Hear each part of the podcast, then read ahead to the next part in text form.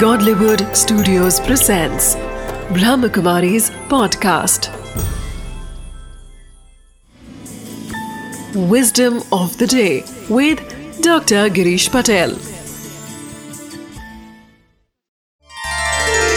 नमस्कार। जैसे जैसे उम्र बढ़ती जाती है तो हमारे में कमजोरी आती है, ऐसे भी शक्ति की कमी होती है, मांसपेशियां कमजोर होने लगती है, हड्डियां कमजोर होने लगती है।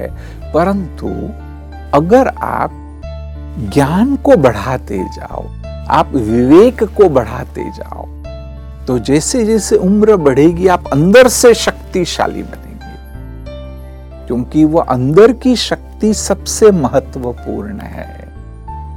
इसलिए विस्डम ऑफ द डे है कि भल उम्र बढ़ती जाए परंतु हमें ज्ञान और विवेक को बढ़ाते जाना है। Om Shanti. Wisdom of the day। As we grow old, we feel physically weak. But if we keep on increasing our wisdom and insight throughout life, it fills us with mental and emotional vitality.